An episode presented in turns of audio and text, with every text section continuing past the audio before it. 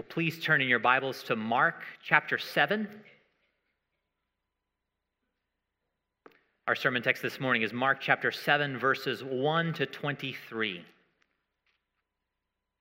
Let me read those verses and I'll pray for us one more time. Mark chapter 7, verses 1 to 23.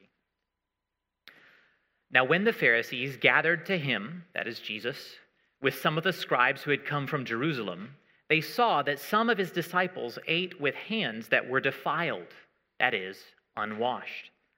For the Pharisees and all the Jews do not eat unless they wash their hands properly, holding to the tradition of the elders. And when they come from the marketplace, they do not eat unless they wash. And there are many other traditions that they observe, such as the washing of cups and pots and copper vessels and dining couches. And the Pharisees and the scribes asked him, why do your disciples not walk according to the tradition of the elders, but eat with defiled hands? And he said to them, Well did Isaiah prophesy of you, hypocrites, as it is written, This people honors me with their lips, but their heart is far from me. In vain do they worship me, teaching as doctrines the commandments of men. You leave the commandment of God and hold to the tradition of men. And he said to them, You have a fine way of rejecting the commandment of God in order to establish your tradition. For Moses said, Honor your father and your mother, and whoever reviles father or mother must surely die. But you say, if a man tells his father or his mother, Whatever you would have gained from me is korban, that is given to God then you no longer permit him to do anything for his father or mother, thus making void the word of God by your tradition that you have handed down. And many such things you do. And he called the people to him again and said to them, Hear me, all of you, and understand. There is nothing outside a person that by going into him can defile him, but the things that come out of a person are what defile him. And when he had entered the house and left the people, his disciples asked him about the parable. And he said to them, Then are you also without understanding? Do you not see that whatever goes into a person from outside cannot defile him, since it enters not his heart but his stomach and is expelled? Thus he declared all foods clean. And he said, What comes out of a person is what defiles him.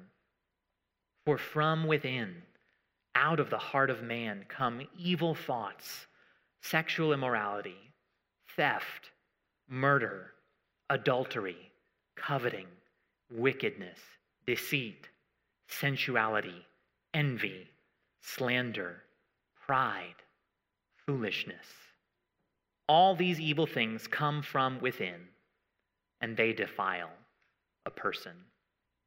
Thus far, the reading of God's word. Please pray with me once more. Father, we need your help. I need your help to preach. We need your help to listen. So, would the same Holy Spirit who inspired this text come and illumine our hearts and give us faith to receive what you say, to trust that your words are for our good. Be with us now uh, to do us good through Christ. We ask these things in Jesus' name. Amen. Well, one of the most riveting scenes in the whole Bible uh, is recorded for us in Exodus chapters 19 and 20. Uh, those chapters describe the giving of the law as God's people are assembled at the foot of Mount Sinai. It's at the foot of Mount Sinai as God's law is given that we see one of the grandest theophanies or visible revelations of the glory of God as God Himself descends on Mount Sinai to meet and to speak with His people. As God comes down to Sinai, it starts with the sound of thunder. Uh, the Israelites gathered at the foot of the mountain begin to see flashes of lightning. The mountain becomes shrouded in a thick, dark cloud. The blast of a trumpet an otherworldly trumpet sounds louder and louder and louder. The earth starts to quake. We read in Exodus that the Lord had descended on Mount Sinai in fire. The whole mountain is smoking like a campfire and shaken like a leaf. And at the climax of this revelation of God's glory, God speaks the Ten Commandments to his people. He says to them, I am the Lord your God who brought you out of the land of Egypt. You shall have no other gods before me. You shall not make idols. You shall not take my name in vain. Remember the Sabbath. Honor your father and mother. You shall not murder. You shall not commit adultery. You shall not steal. You shall not bear false witness. You shall not covet. And after the people of Israel see the fiery mountain, and after they hear the law of God, they are exposed. The people understand we are not fit apart from God's mercy to dwell with this holy God. You remember the people of Israel say to Moses, Moses, you speak to us and we'll listen, but don't let God speak to us or we are going to die. God's holy law is unbearable for sinners, not because there's anything wrong with God's law, but because God's law reveals that there's something desperately wrong uh, with us. The picture at Mount Sinai is very clear. God's good law reveals his good, holy character. God's good law also reveals the ways in which we are not good, the ways in which we are defiled. Now, it's very important to say God gives his good law to his people out of love. Uh, it's helpful to see that God is giving the law to his people not as a way to earn salvation, uh, but as a gift to a people he's already redeemed from Egypt. The law is given to God's people both as a convicting mirror uh, to drive them to Christ for mercy and as a good guide for their life uh, into the ways of God, the ways that are good, that lead to life and blessing.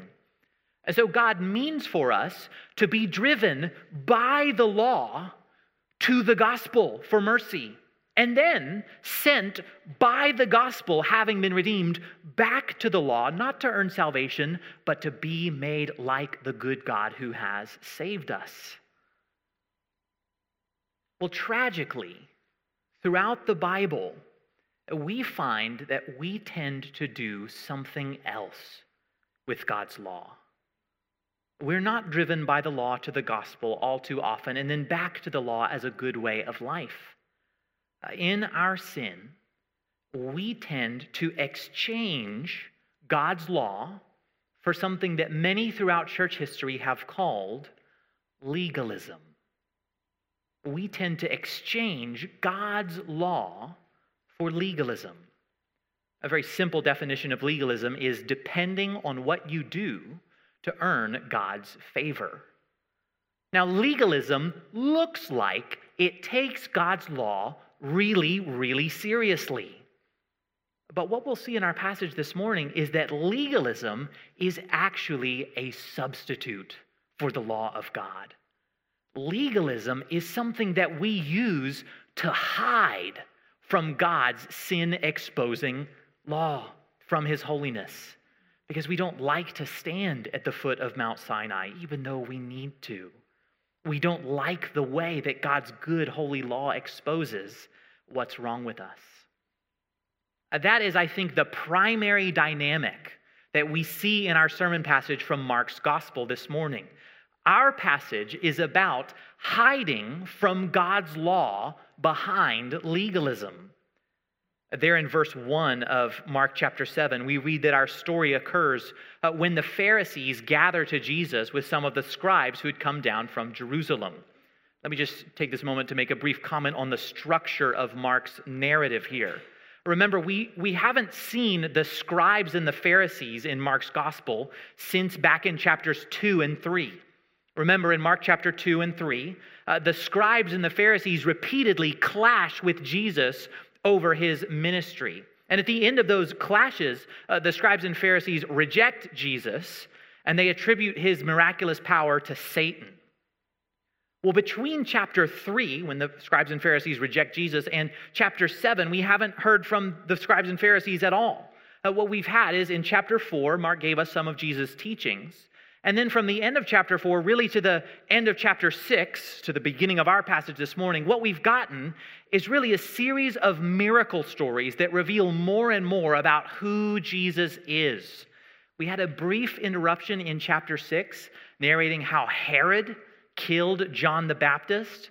Uh, but for the most part, we've been answering that question, or really, Mark has been answering that question who is Jesus? by telling us about his miracles. Well, that theme of looking at Jesus' miracles and seeing more of his glory, that is again interrupted in our passage at the beginning of chapter 7 uh, with a return to the Pharisees and the scribes. They come back onto the stage. So it's worth asking why does Mark tell us this Bible story? Jesus had innumerable interactions with all sorts of people. Why does this one make it into Mark's narrative? Well, it seems that Mark's purpose in sort of shining a light on the Pharisees is in order to warn us against their legalism. Uh, in Mark chapter 8, Jesus is going to tell his disciples, Beware of the leaven or the infecting yeast of Herod and of the Pharisees. So, as, I, as I've studied it, I've come to believe that this passage is in the Bible as a warning against the leaven, or specifically the legalism of the Pharisees. We're meant to see what the Pharisees do, see what Jesus says about it, and avoid it by God's grace. Now, Saints, let me, let me say this sermon in particular is going to be one uh, in which you might be tempted to apply it to someone else. This is a sermon in which you are going to be tempted. I'm certainly tempted to, you know, see what it says and say, "Oh my gosh, I know people who do that." Right? But Jesus doesn't say later in Mark's gospel, "Be sure to play I spy with the leaven of the Pharisees." Right? He says, "You, you, you, you, you beware of the leaven of the Pharisees." So, saints, by God's grace, let's, let's apply these things first to our own hearts. Four points in the sermon this morning, each about this subject of legalism that we see in the scribes of Pharisees. Four points. I'll give them to you as we progress through the passage. So, first point there in verses 1 to 5 legalism looks really good. That's our first point. Legalism looks really good. Before we talk about what's wrong with legalism, we need to see why our hearts find it so appealing. And our passage this morning, I think, illustrates why legalism often looks so good to us. Uh, look how Mark sets the stage for us in verses 1 and 2. He says, Now when the Pharisees gathered to him with some of the scribes who had come from Jerusalem, they saw that some of his disciples ate with hands that were defiled that is unwashed. And now, as modern people, we instinctively associate hand washing with what? With germs. And we're like, yay, hand washing. But germs are not the point in this passage. And Mark tells us very clearly in verses 3 and 4 uh, that the Pharisees have a problem with the disciples' unwashed hands, not because of hygiene, but because of their traditions about religious ritual purity. We'll look at the parenthetical mark it's literally in parentheses in the ESV in verses 3 and 4. It says, For the Pharisees and all the Jews do not eat unless they wash their hands properly, literally, wash their hands with a fist. We don't know exactly what that was like, but it's clearly some sort of technical religious way of washing your hands. Mark says they are holding to the tradition of the elders. And when they come from the marketplace, they do not eat unless they wash. And there are many other traditions that they observe, such as the washing of cups and pots and copper vessels and dining couches. Now, you might know that the Old Testament law of Moses did prescribe some ritual washings on some occasions. so the Levitical priests, they were required uh, to wash, excuse me, to wash their hands and their feet before they entered the tabernacle. And if a person became ceremonially unclean, sometimes That person would have to wash in order to become unclean, um, to, to become clean, rather. So these washings in the law of Moses, they were meant to be a picture or a vivid object lesson of how we need cleansing from our sin, from the defilement of sin in order to have relationship with God. So the law of Moses did require some ritual washings, but the law of Moses did not require all of these extra washings that the Pharisees were doing. The Pharisees' washings, as we see, were a matter of man made tradition, not of God's commandment. Now, the idea of being extra zealous about religious ritual washings is probably not resonating very strongly with us. That's probably not the temptation that you struggled with this week. Uh, but actually, we see in these verses, I think, some of the things that make legalism in all of its forms so appealing to us. Let me show you four reasons from the text that legalism looks so good. Four reasons legalism looks so good. First, legalism looks morally serious. Legalism looks morally serious. Can you see how the Pharisees appear to be taking obedience to God really, really seriously? Right? God says, wash on these occasions. I'm going to wash on more occasions than that. I'm going to go above and beyond. Extra credit for me. But many of us can find that at times really appealing, right? Maybe because of a God given desire to do what's right, uh, maybe because of pride, maybe for all sorts of reasons. The moral seriousness of legalism makes it look really good to us. Now, I want to I want to be clear being actually morally serious is a good thing, right? God is very serious about morality. But for now, I'm just pointing out that one of the reasons that legalism looks so good to us is that it has the appearance of being morally serious. The second reason that legalism looks so good legalism is often based in tradition. Mark tells us three times in these first five verses that the Pharisees are performing these washings in observance of tradition, the tradition of the elders or the religious leaders. Now, that word tradition, it literally just means something that gets handed down. And it's very important to say there is nothing inherently wrong with tradition. In fact, in the Apostle Paul's letters, he uses that word tradition in a positive sense. Uh, the book of Proverbs speaks highly of receiving the wisdom that is handed down to us from the past. So I'm not saying that all tradition is legalistic. I am not saying that. The Bible is not saying that. But it is important to note that one of the things that's so appealing about legalism is that often it piggybacks on tradition. So I remember when I used to be a member of a church uh, that had an order of service very similar to the order of service uh, at our church. And I loved the order of service, and I still do. It's so helpful to me. It just puts God's word right at the center of our worship together. Well, I remember learning uh, that the order of service that I so enjoyed had its roots back in the Protestant Reformation.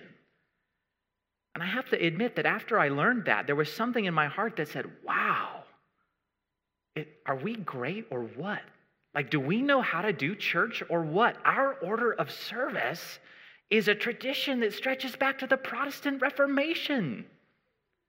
Now, do you see? It's not legalism to have a tradition. In this case, it's really wise and helpful. But can you see how easily legalism can piggyback even on wise tradition? Can you see how easy it is to develop a sense that our tradition is the way, and anyone who doesn't do it like us is inferior?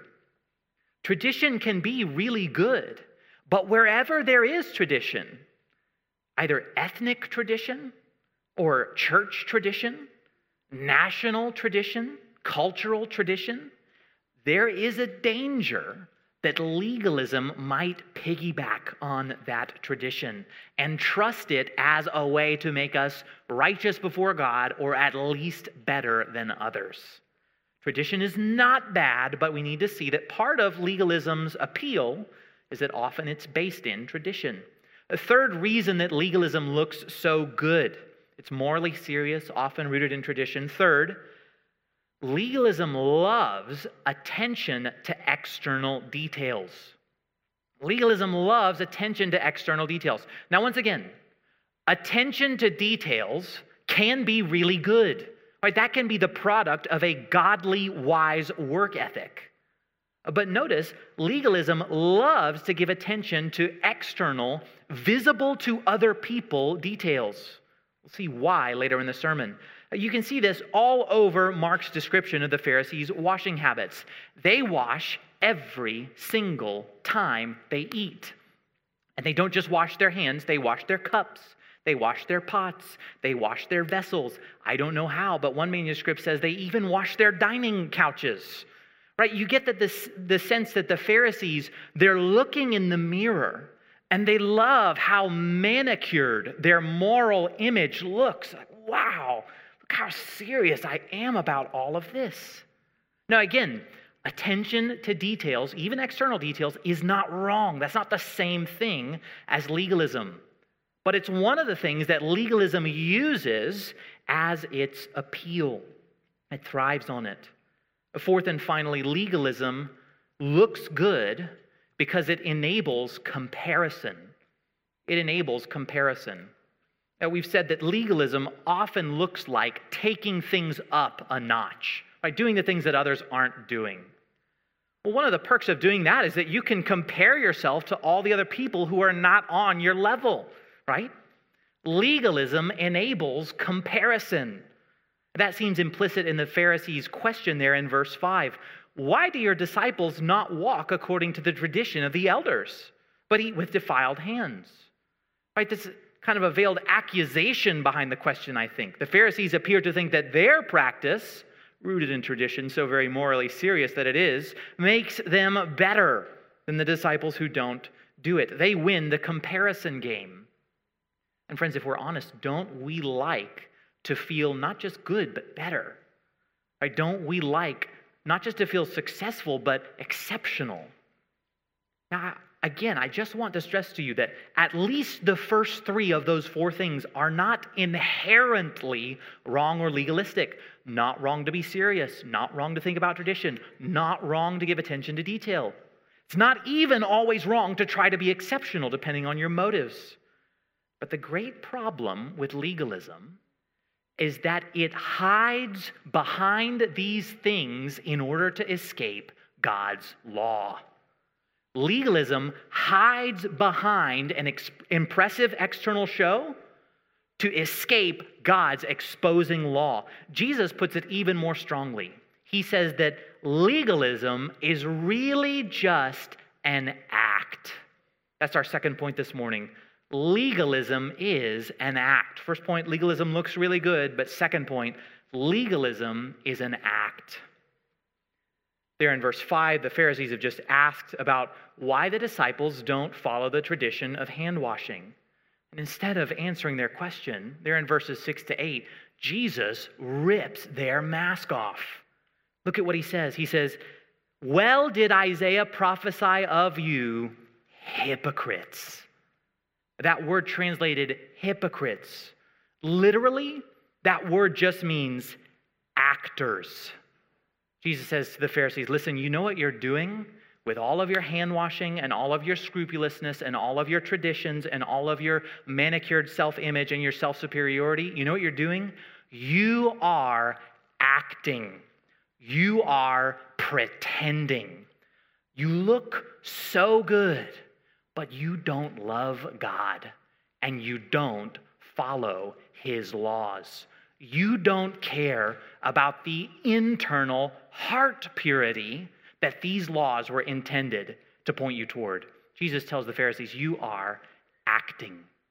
Uh, there in verses 6 and 7, Jesus applies the words of Isaiah, read for us earlier, to the Pharisees. Look there, he says, Well did Isaiah prophesy of you hypocrites, as it is written, this people honors me with their lips, but their heart is far from me. In vain do they worship me, teaching as doctrines the commandments of men. Right, that, that line from Isaiah read for us earlier, is an indictment of Israel for continuing the outward forms of their worship, right? The temple worship was running strong in Isaiah's day while the people lived in disobedience to God's laws. Jesus is saying to the Pharisees, You're exactly like ancient Israel. You put on a good show, you look like you're honoring God, but it's all to hide the coldness and the deadness of your heart. And that's why, Pharisees, you're teaching as doctrines the commandments of men. Because you know, if you taught as doctrines the commandments of God, they would address and expose and change your hearts. The Pharisees, the legalist, hides behind other external things in order to escape the heart searching law of God. Friend, what, what are we tempted to hide behind in order to escape the heart searching law of God? Friends, sometimes we're tempted, I think, to hide behind our theology. Right? We, we become really good at saying the right things about God. And we think that that equals loving God and loving the people made in his image. But do you, do you love God? Are you growing in godliness and holiness and love and the way you treat people? Well, no, but you ought to hear me talk about doctrine, right? Sometimes I think, I think we hide behind our politics, right? We, we fixate on the bad things going on in this country. Look at how bad our political opponents are. And no dispute, there are bad things going on in every country in the world. And there's a way of talking about bad things out there that's right, that, we need to do. But there's also a way of talking about the bad things out there that's mainly in order to distract from the bad things in here. Right? What else do we hide behind? We hide behind social media, right? We curate this image of ourselves that's both so beautiful but also so authentic, right? It's not wrong to have social media, but do we use it as a mask, right? To, to look at how we look right there rather than how we look to God on the inside. Right? We, we hide behind being nice. Do I keep God's law? Well, I, I must be okay because everyone thinks that I am so nice. Right? I must be okay. Uh, we hide behind things other than God's law. We hide behind religious rituals. We hide behind church attendance. We hide behind community service. And even though many of these things can be good, legalism does these things as an act to convince others, maybe even to convince ourselves, maybe even to convince God that we aren't exposed as sinners by God's law. What's so ironic is that this legalistic act, it looks like it takes God's law so seriously. But in reality, legalism actually rejects God's law. That's our third point this morning. Legalism rejects God's law. Looks good, it's an act, and it's an act that rejects the law of God. Notice how Jesus concludes his first diatribe there in verse 8. He says, You leave the commandment of God and hold to the tradition of men. Right? Jesus is not angry. He's not frustrated that the scribes and Pharisees wash their hands a lot. He's frustrated in that by shifting the focus away from God's law, they've actually abandoned it. Right? Legalism shifts the focus away from the law of the God who sees our hearts and onto commandments that have to do with outward appearances. Uh, Jesus makes the same point even more strongly in the second example that he gives there in verses 9 to 13. He says there in verse 9, he says, you have a fine way of rejecting the commandment of God in order to establish your tradition. Uh, there in verses 10 to 12, uh, Jesus describes the practice of something called korban. Uh, that word comes from a Hebrew word meaning dedicated. So the idea seems to be that the rabbis in Jesus' day had come up with a set of rules about vows dedicating your stuff to God. And in this system of rules, uh, the word korban had become a, a technical term uh, equivalent to making an oath. So it seems like this is what was happening. According to the rules about korban, you could make some of your possessions dedicated to God, in such a way that prevented you from giving any of your possessions away, but still allowed you to use your possessions for yourself in sort of a qualified way. So, if mom and dad are coming over, in the example Jesus gives, and you know that they need something, but you know that, oh, it would honor my parents for me to give them some of my stuff, well, very conveniently, you can just speak over your property, Korban, and it's dedicated to God. And the rules of Korban now apply to it. So you can say, Sorry, mom, sorry, dad, uh, my stuff is dedicated to the Lord. So I, I can't actually give you any of it, but I can use it, right? Now, that sounds really silly to us, right? That, the, the Pharisaism, the legalism there is so obvious because dedicatory oaths aren't really like a part of our lives. But notice, notice the effect of the Korban regulations. The Pharisees have found a way to be religious while still being selfish with their money and unloving toward other people. Right? They've invented a way to be religious, but be selfish with their money and unloving toward other people. Friends, do our hearts gravitate toward a form of religion that looks good on the outside, but doesn't actually touch our pocketbooks? It doesn't actually require sacrificial generosity. It doesn't actually require sacrificial love toward people in close relationship with us, like our parents.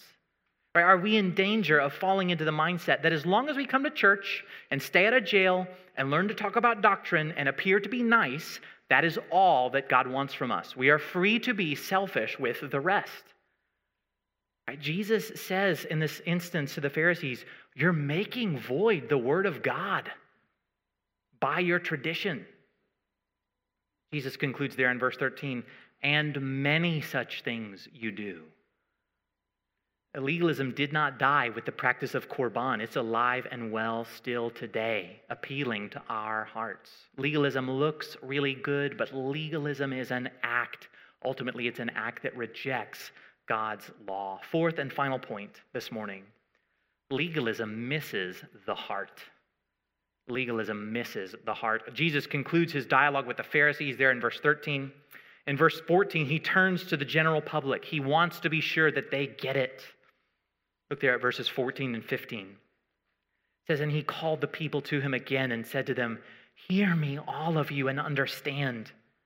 There is nothing outside a person that by going into him can defile him.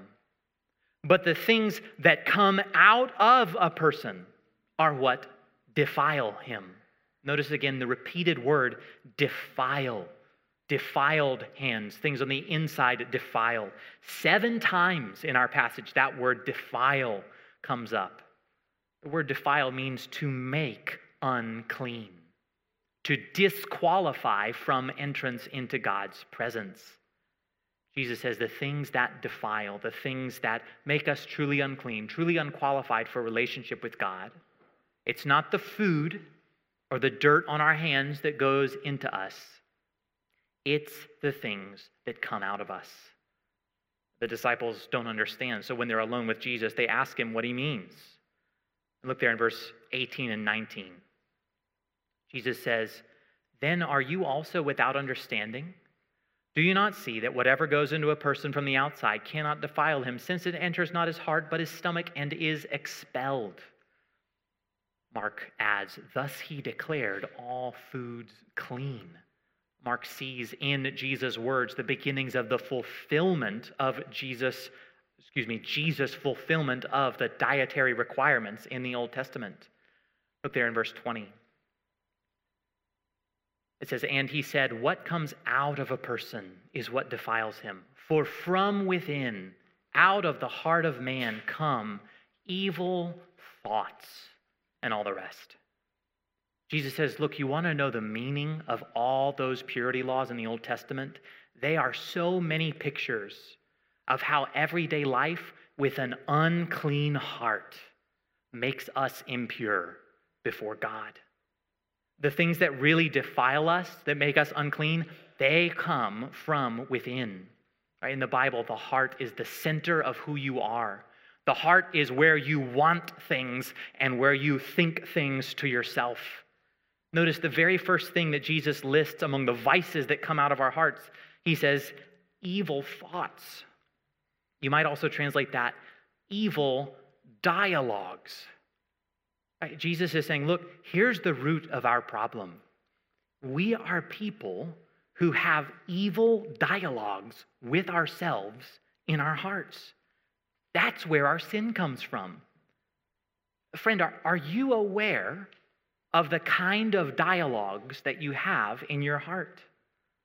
Are you aware of the things that you are constantly thinking to yourself, out of which you live? I once heard a pastor give this illustration. So imagine that on this, this DVD right here, we had an HD recording of everything that went on in your heart in the month of September. All of your thoughts, all of your desires, all of your internal dialogues, all of your motives, all of your fantasies. Uh, would you, would you mind? Would you mind very much if after the service we just gave this to the tech team and projected it on the screen after the service? Right? I would mind. Right? Forget Korban. I would dedicate all my possessions to making that not happen. Right? And I had a good month. Here's why right? You would mind. We would all mind very much. This is why. Look at the things that Jesus says come out of our hearts. There in verse 21 and 22. I'm just going to read through these slowly. Jesus says, For from within, out of the heart of man come evil thoughts, sexual immorality, theft, murder adultery, coveting. By the way, theft, murder, coveting, adultery. Does that sound familiar? Have you heard those in a list before earlier today? They're the things exposed by God's law theft, murder, adultery, coveting. They're going on in our hearts, even when God's common grace restrains them from coming out. Wickedness, deceit, sensuality, envy, slander, pride, foolishness. All these evil things come from within, and they defile a person. Friends, that's why we hide from God's good law, because deep down we know that God's good law exposes what is not good about us. The law reveals that we are defiled on the level of our hearts, from the inside out. And so, apart from His grace, we cannot stand in the presence of a holy God. Our, present, our passage this morning is hard to hear, but it's something that God, in His wisdom and in His love, knows that we need to hear, to beware of the leaven of the Pharisees. Let me close with this. I mentioned earlier that in Mark chapter 8, uh, Mark records these words of Jesus.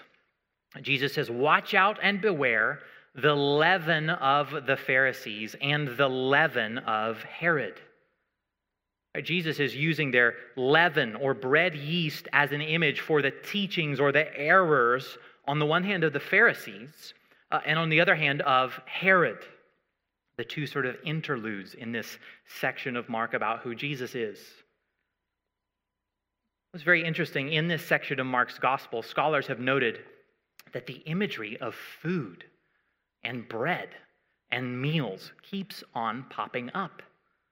So let me close this morning by talking about three different meals that we've seen in Mark's gospel so far three different meals that I think give us a pretty good picture of the three different ways we might respond when God's law exposes our hearts. The first meal is the meal of Herod back in chapter 6. Remember, we looked at that story a few weeks ago? Herod throws a debauched birthday party for his VIP friends. And that meal is a picture of self indulgence, of living it up, of godless entertainment and drunkenness. Remember the uh, scandalous dance that Herodias' daughter does at that meal? Right? Herod's meal says, Yeah, the law exposes me as defiled, so what? Right? Herod's meal throws off God's law and rushes headlong into sin. You remember how that meal ends? It ends in enslavement. It ends with Herod's guilty conscience, with his murder of John the Baptist, even when he didn't want to. Herod's meal is one way we can respond to God's law. Yes, the law exposes my sin. What of it? I'll do what I want. Friends, that ends poorly. What's the second meal? We see this, the second meal is the meal that these Pharisees in chapter 7 want to insist on. It's a, it's a meal of scrupulous hand washing. They come home from the grocery store and they wash. They wash their hands with a fist. They wash the cups and the pots and the bowls and the vessels and the couches. It all looks so good. But Jesus' point is that this too is a defiled meal. This is a cover up meal. It is a meal of pretending. It's a meal of replacing Mount Sinai, where there's fellowship with God, with a much smaller and less intimidating molehill of our standards. There's no communion with God in this meal. And on the day of judgment, this meal will be exposed as a cover up from hearts every bit as wicked as those at Herod's meal. What's the third meal that we've seen in this section of Mark's gospel? It's the feast of the Good Shepherd, Jesus. Did you notice how annoyed Jesus was in this passage? Contrast that with how compassionate and gentle Jesus was in last week's passage. What's the difference? In last week's passage, we have needy sinners who have nothing coming to Jesus, interrupting his vacation. And Jesus is all compassion. In this story, we have people who are trusting in their own self righteousness and wanting to play a game with Jesus. And in his love and his wisdom, Jesus has no time for it. But what is the meal that Jesus has time for? It's the meal when Jesus, remember, takes bread and blesses it and breaks it and gives it to those who have nothing. Remember, remember, that's a meal that points forward to Jesus giving himself on the cross as he takes in himself on the cross the defilement of our sin right? You understand that as Jesus died on the cross, what was happening? God was crediting your DVD to Jesus' account. And Jesus was bearing the wrath and the punishment and the shame that should have accrued to us. Jesus died for defiled sinners and he rose from the dead. And now he offers himself free as the bread of life to everyone who will acknowledge their defilement, turn from their sin, and trust in him. I'm hesitant to steal the thunder from next week, but we get another picture of this meal, this free and gracious meal of the salvation that Jesus gives in the passage we'll look at next week. In next week's passage, Jesus travels outside of Israel, and a Gentile woman, an unclean, a defiled woman, comes to Jesus and she begs Jesus to help her. She says, Jesus, my daughter has a demon and I need your help. And what does Jesus say to her? He answers her in the language of food. He says, It's not right to take the children's bread, the bread belonging to Israel, and give it to the dogs. Is this woman offended that Jesus has called her a dog? No, she says, Jesus, no argument. I am a defiled dog, but I need your mercy. She says, Jesus, even the dogs get the crumbs that fall from the table. And Jesus says, That's it. You get mercy. For this statement, you may go your way. Your daughter is healed. All right, when God's holy law exposes our sin, three meals we can partake of. We can cast it off in rebellion, we can pretend and hide and play games with legalism, or we can humble ourselves and say to Jesus, Jesus, I am a defiled sinner and I need your mercy. Please forgive me. Please cleanse me. Please help me to be holy, even as you are holy. Friends, that's the meal that we need. And that's the meal we come to celebrate now as we turn to the Lord's Supper. Please pray with me before we do. Father, we thank you for the goodness, the holiness of your law. God, we thank you that in your love, your wise, good love, you have not left us in our sin, but, it, but through your convicting law have awakened us to it. God, we thank you that Jesus Christ kept the law and that he bore in himself the sin, the punishment, the defilement that we have incurred. Lord, thank you now that he gives himself freely to sinners who come to him. Lord, we pray that as we partake of the Lord's Supper this morning, that we would grab hold of Jesus by faith, that we would be moved and changed by your great love for us, that we might worship you, give you thanks, and be made into your holy image. We ask these things in Jesus' name. Amen.